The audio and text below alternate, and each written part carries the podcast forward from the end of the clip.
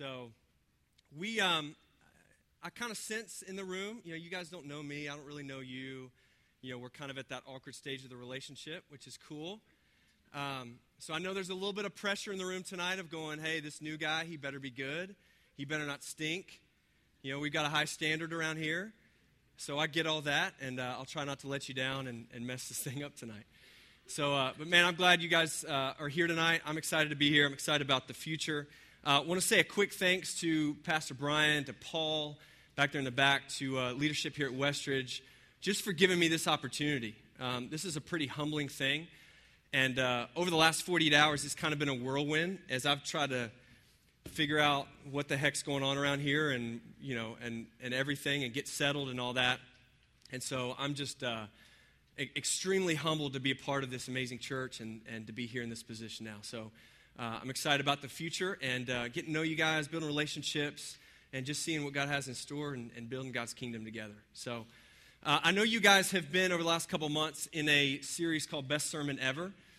And, um, and so we're going to, because this is my first night, we're going to push pause on that. We'll pick that back up next week. Uh, but tonight, I wanted to give, give a chance to, for you guys to know who I am.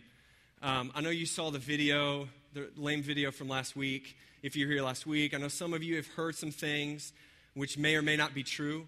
Um, but I wanted to take just for my first week to be able to introduce myself, talk a little bit about me, um, and that kind of thing, just because we, we got to get past this whole awkward stage um, so that you guys are cool with me and I know you a little bit. So that's what we're going to do tonight. Let me, give you, let me give you a couple things about me, all right? And you don't have to take notes, all right? So just relax. It's all good. Um, I've got a wife named Angie and uh, three kids Carson, who is five, Jad, who is three, and Avery, who is two. Um, there's one, you guys may have already seen this picture. That's like the super formal picture. You know, when we know that there's, uh, we've got to impress people, that's the picture that, that uh, gets put up. Um, so that's us. This is, this is more like us, all right? That was my, my sister got married a couple weeks ago they had a photo booth at the reception, and that was, for whatever reason, what we decided to do family wise. So that will give you a more accurate picture of us. Okay? Um, so let me just say a little bit about my family. They are incredibly excited to be here. Uh, they'll be here in a couple weeks. Uh, they're back in Nashville now, and they are, they are really excited. Uh, I know my four year my four year old Jad in the video last week said he wasn't excited to be here. Uh, he's lying. He's excited. The boys, this is just an adventure to them. So all they think is we're going to put all of our furniture in this, um, in this massive truck and we're going to drive somewhere. So they're just thinking adventure. This is exciting. Um, Carson, our five year old, is, you know, she's a little bit more mature, um, but she's excited too. And my wife is, is really, really excited as well. She's looking forward to getting here, getting to know you, you girls especially, building relationships with you. Uh, I'm going to warn you, she will come across as very shy and quiet and reserved, but don't let that fool her, all right? Because she's crazy. Uh, she's out of control sometimes, but she's, she's going to be perfect for this place, and she's excited to be here too. So that's my family. Uh, we're from Nashville, lived there for the last 10 years. How many of you guys have ever been to Nashville? A lot of you. All right, cool. Uh, so Nashville is where we've lived the last 10 years, and, um, and that's been home for us. Uh, we've loved being there and, um, and just been a part of what God's been doing. Um, so that's been the last 10 years. I actually moved, just to give you a little bit of a heads up, I moved to Nashville to be a rock star. All right, that was my ambition. That was my lifelong dream was to be rich and famous and play music and, and all that jazz. So that's, that's how I ended up in Nashville.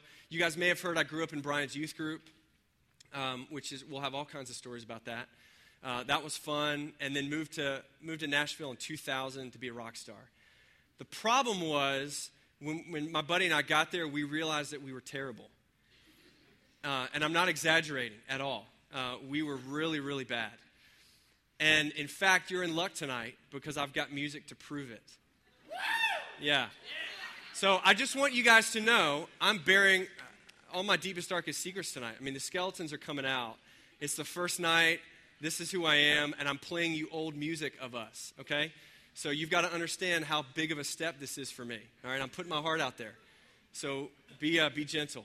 So here's, uh, here's like a minute or a minute and a half of just some of our incredible music. Go ahead.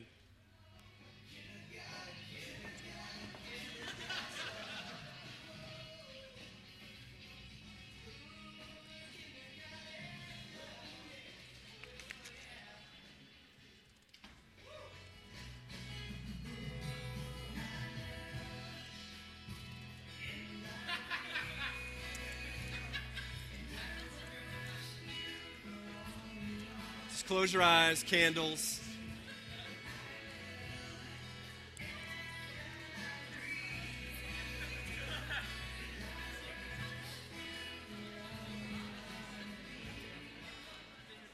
It gets better. Hold on. Wait for it.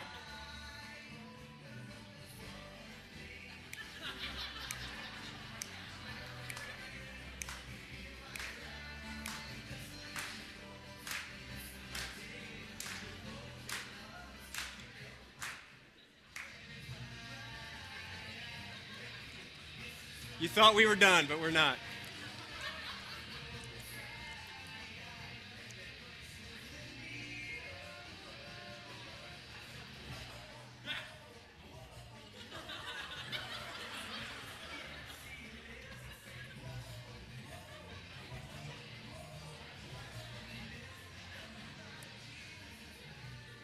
All right, so there you go. There you go. It's, thank you. Thank you. Is that not the biggest load of crap you've ever heard? Um, the sad thing was, even sadder than having to listen to that, was that we thought we were good. We moved to Nashville with that. Um, so, good times. Um, so, I moved to Nashville 2000 with um, that in my back pocket. And, uh, and it was shortly after we realized that we were not any good at all. Um, the reality was, God got me there to Nashville. We knew that that's where God wanted us to be. Um, but it wasn't because of music, obviously. It was not because we were going to be rock stars. God actually was beginning that, that kind of as the process of helping shaping my heart to full time church ministry and, and really doing what I'm doing now. So uh, I've been involved in, in youth ministry for the last 12, 13, 14 years, uh, and on staff full time uh, for the last five or six. So um, it's been a, been a long road. So now, I know um, anybody that comes to a new place, there's assumptions that are made, um, there's kind of expectations. So, what I want to be able to do is just kind of talk a little bit about, you know, kind of address some maybe assumptions, tell about who I am, but also who I'm not. All right? So, most of these are, are ridiculous, but here we go. First thing I'm not, and I know this will offend people, okay, and I apologize, especially Paul. I am not a Braves fan. All right? And I'm sorry. I know that's not the right way to start out by telling all the things that I'm not a fan of, especially Braves fans in the room. Where we at? Okay. All right. Um, I am I am a huge huge Mets fan. All right, which is sad. I know. I know. It's a little sad for us right now, but that's cool. We're we're working our way back up. So Paul and I have sat in the same room, you know, back when the Mets Braves was actually a rivalry and screaming at the TV together and, and all that kind of stuff.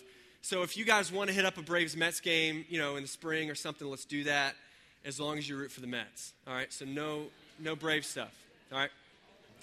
Second thing, and this is important because I'm from Nashville, I'm not a country music fan. Okay? Now listen, listen. I know the stereotype. All right, the stereotype is I'm from Nashville. It's a bunch of honky tonks and rednecks and country music. All right, which is true in part. But Nashville, anytime you see Nashville on TV, they just show the honky tonks down there on Broadway, and everybody assumes that that's what people in Nashville are like. All right, but they're not. They're sort of cool around there. So Nashville obviously is big for country music, but that is not my thing. All right, I'm not a country music fan. Uh, my wife is, but I'm not. I'm a U2 fan. Okay, U2, you heard of them? Greatest band of all time. So that's more my forte. Now, here's another thing, and this is a little bit, I'll, I'll kind of explain what I mean by this. The other thing that I'm not, I'm not James Griffin 2.0. All right, now let me explain what I mean by that. Obviously, James and I have a lot in common, appearance wise. Um, we have similar hairstyles. We have similar body types. We, um, we both did marry brunettes. Um, you got to give us that. Um, no, here's, here's the deal, and here's what I mean by that. James, I know from coming in here and talking through this process over the last couple months, James has had it. Hello. I'm on a, I'm on a roll here tonight. James, James has had an unbelievable impact here at this church, here at this student ministry. Um, I know some of you guys are here in this room because of James' investment in you guys, and that is incredible. Um, I'm excited the fact that he's still at Westridge. Uh, I've got to know him a little bit over the last couple of months as, as my wife and I have walked through this process with Paul and team. Um, I'm excited that he's here, and I know coming into this thing, he's had a tremendous impact here. Um, and that's awesome. And here's what I mean by when I say I'm not James 2.0. Um, James and I are different, all right? Not just appearance wise, uh, that goes without saying, but James and I have, we have different gifts. We have different abilities, and you will find that out very quickly, all right, if you haven't already. Um, there are things that James is extremely gifted at that is not my gifts. Um, there are things that maybe I'm gifted at that God's blessed me with that maybe isn't doesn't kind of line up exactly with, with James's gifts. And that's okay. Um, we're different. God has made us unique and kind of created us in his own image and different and all that kind of stuff. And that's great. Um, here's what I want to make sure to communicate to you guys tonight. I remember, I mentioned that I grew up in Brian's youth group. And I remember Brian was a big deal. Um, he's a big deal now, and he was a big deal at the church that I grew up in. And he was the only youth pastor I had. Uh, he came in my seventh grade year. He transitioned up to high school when, when I moved from eighth to ninth grade. And then he left to start Westridge the summer after my senior year.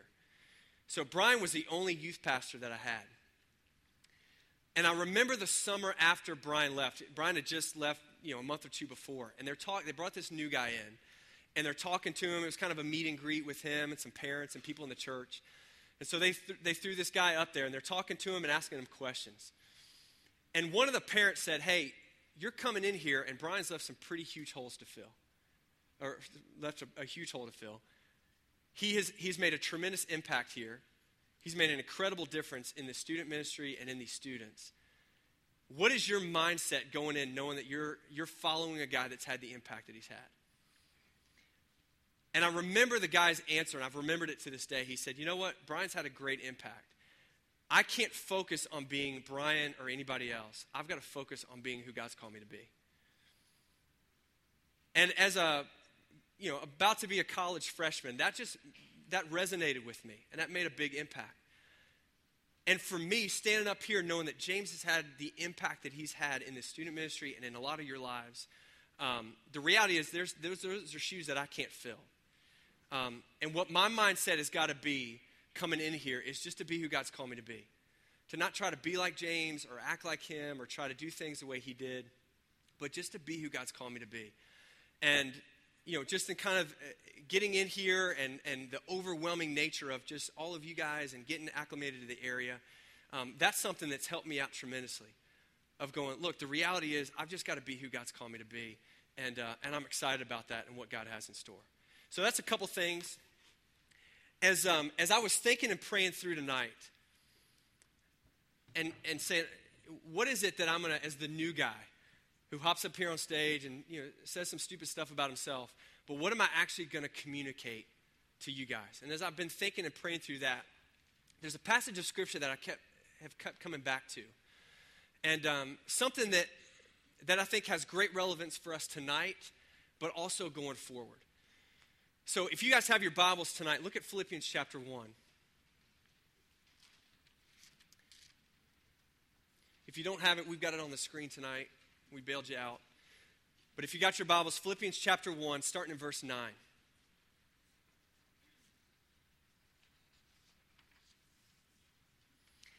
Here's what Paul says He says, I pray that your love will overflow more and more and that you will keep on growing in knowledge and understanding. For I want you to understand what really matters, so that you may live pure and blameless lives until the day of Christ's return. May you always be filled with the fruit of your salvation, the righteous character produced in your life by Jesus Christ. For this will bring much glory and praise to God. Now, I love this particular passage and then the, the verses preceding that because it's got such a great mix to it. Paul starts out and he's trying to communicate his love and his affection for the church of Philippi. He's trying to communicate to them how big of a deal they've been in his life, how important they are. They're partners in spreading the gospel, um, how much affection and love he has for them. But then he also, in verse 9, kind of transitions and starts challenging the church. Mentions some specific things about, hey, hey, here are some things that are very important to us as a church and as believers and as followers of Jesus. And I think for us tonight, there are, not only does it apply to the church of Philippi, but I think there's, there's some things that apply to us as a, as a church as well and as a youth ministry. And my desire as we kind of talk through a couple of these things is that this will be something and characteristics that are marked in your life. But also going forward, they're, they're characteristics of our youth ministry. Now, these are not revolutionary ideas, all right? These are things that you've heard before and understand, but it is so much more difficult to apply them to our lives. All right, so there's a couple things that he gives and three things he says. The first one is this is that you love well. You love well. Look at verse 9. He says, I pray that your love will overflow more and more. Your love for God and your love for people needs to drive, be the driving force behind your life. It needs to dictate every decision that you make, the things that you say, the things that you do, what's important to you, what's not important as followers of Christ, we've got to be willing to love people and love God more than we love anything else. Now, I don't know you guys very well or at all at this point, but I would imagine that there are some of us in this room, and I've been guilty of this in the past, where we say we love God. All right, God's a big deal in our life. We show up at Reckless every Wednesday night. We're involved in a small group. Maybe we, we've jumped into a growth group on Sunday morning. And we, we've gone to Rush for the last couple years. I mean, Jesus is an important part of our life. He's important to us. We love him. But he's not the most important thing. I mean, we love Jesus, but we love our boyfriend and girlfriend, or we love our Facebook friends, or we love hot dogs, or we love whatever. Right? And Jesus becomes kind of one of those things where he's on the list of things that we love.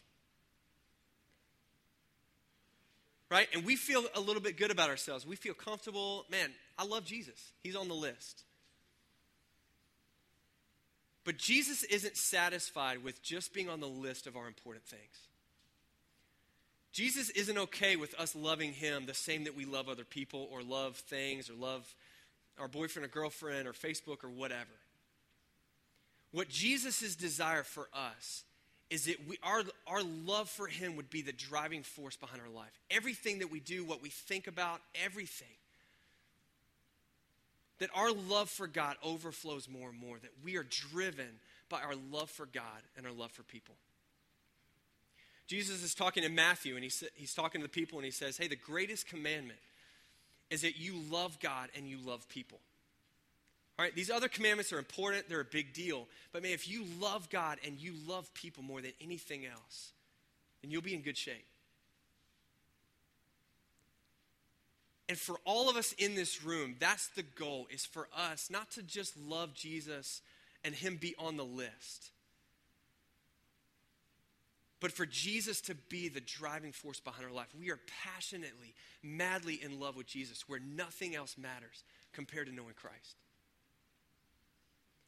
Now, I would bet that maybe there's some of you guys in the room tonight that you have, maybe you have no clue about God's love for you. Maybe this is your first time here, or maybe you've been around for a while, but maybe you've never fully experienced or grabbed, wrapped your mind around God's love for you. Maybe that's some kind of like a foreign idea that there's a God out there that would love you the way that He does. And my prayer and my desire is for you to understand the depths of God's love for you. That you would understand that God loves you unconditionally. And as you grow in that knowledge and that understanding, as all of us grow in the, uh, in the knowledge and understanding of God's incredible love for us, that that would drive us to love God passionately and love people selflessly. So we've got to be willing to love well. The second thing is that we focus on what's important. All right, focus on what's important. Verse 10. Paul says, For I want you to understand what really matters, so that you may live pure and blameless lives until the day of Christ's return. Now, this is a difficult thing for us. And especially for, I mean, this is a, this is a, a difficult thing for me. There are so many things in our culture and in our world that vie for our attention. There are so many things that we could reach out and grab, or that our culture is trying to get us to understand this is of value. This is important. This is what you need to pursue with your life. Right? That's the whole American dream. Is you just spin your wheels and all of your energy and all your focus on getting and receiving all, and grabbing all of the things that our world has to offer. Because if you have those things, if you reach out and grab them, if you focus on wealth or on popularity, or if you have a bigger house or a nicer car, or all these things that our culture kind of paints as th- what the things that ought to be most important in our life. Then we kind of reach out and grab for that. We put all of our energy and our focus and our attention on those things. And ultimately, it distracts us from what's most important. We even sometimes pursue the American dream at the expense of God's plan for our life. Now, for all of us in this room, God's number one desire for your life is not that you are rich, not that you're popular, not that you have success, not that you're happy or content, or that you have a bigger house, or you get married, or you have two and a half kids. All of those things are great. But that's not God's number one desire for your life. God's number one desire for your life is that you would pursue Him that you would risk everything for the cause of Christ. That you would, as in Philippians 3, when Paul's talking and he says, you know what, everything is worthless compared to knowing Christ and being found with him, found in him. I've had all of that the world has to offer. I've had popularity, I've had fame, I've had glory, I've had happiness, I've had all of these things, but nothing compares to knowing Christ. And the difficult thing for us is that we block out all of the things that our culture says is of utmost importance. And we focus on who God is in our life and make that the most important thing. So, the difficult thing for us, and what, what Paul is talking about here, is that we would block out all that other stuff and we would focus on what really matters. And here's the third thing, and this is huge is that we learn to be dependent on God. We learn to be dependent on God. Verse 11, and this is in the Good News translation. Paul says, Your lives will be filled with the truly good qualities which only Jesus Christ can produce for the glory and praise of God.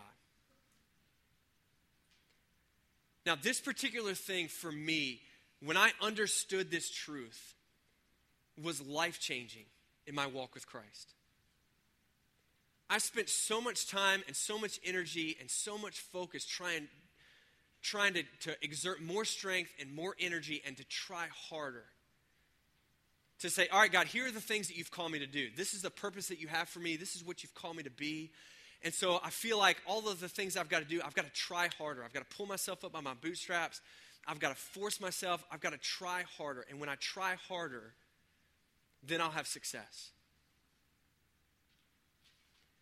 But the interesting thing about the Christian life is that all of the things that God has called us to do, we can't do. We can't do. No amount of strength or energy or effort in your own power is going to make you more like Christ. It requires us every single day to get up and go, All right, God, I'm dependent on you. It is God who is working in me, giving me the desire and the power to do what pleases Him. So, God, if I get up today and I live in my own strength, or I try to honor you or fulfill the purposes you have for me, I will screw this thing up. So, God, I'm asking that you empower me to live the life you've called me to live. God, I know that I can't do this on my own. So, I want to live every day dependent on you. The more you try to do this thing in your own strength and your own power, the more frustrated you will become, the more burnout you will become because you can't do it. What Jesus wants us to do is to get up every day and go, God, I cannot do this on my own. God, live through me. Give me the words to say to people. Give me the wisdom to know the way that I ought to live and the decisions I ought to make. God, give me the strength to do what you've called me to do, to live every single day in dependence on God.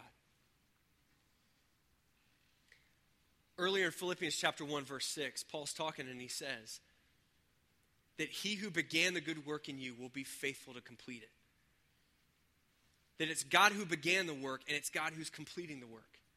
And we submit to God and we depend on God, but it is God in us that fulfills the purposes that He's given to us.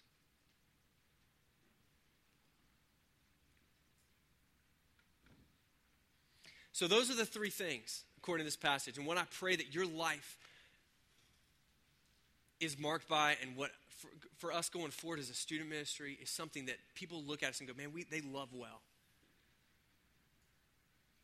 Man, they focus, they don't get caught up in all this other stuff that doesn't really matter. They know what's most important, and they're focused on that. And that we're a youth ministry and a people and teenagers who live every single day dependent on the power and the strength of God to do what He's called us to do. If we allow our lives to be marked by those characteristics, we will see a radical difference, not only in our life, but in the lives of those around us. Cool? Yeah? You guys still with me? So, man, I'm excited. I'm excited to be here. I hope you guys are excited too. Uh, I'm looking forward to it. Uh, have some patience with me as I kind of get acclimated. But, uh, man, I'm looking forward to build relationships with you guys and getting to know you and just seeing what God has in store. Because I, I, believe that um, there are some exciting things ahead. And so I'm looking forward to being a part of it. All right, let's pray. God, thank you so much for this night. God, I thank you that um, you've given me the opportunity to be here. God, for whatever reason, you've chosen to use a guy who is. Um,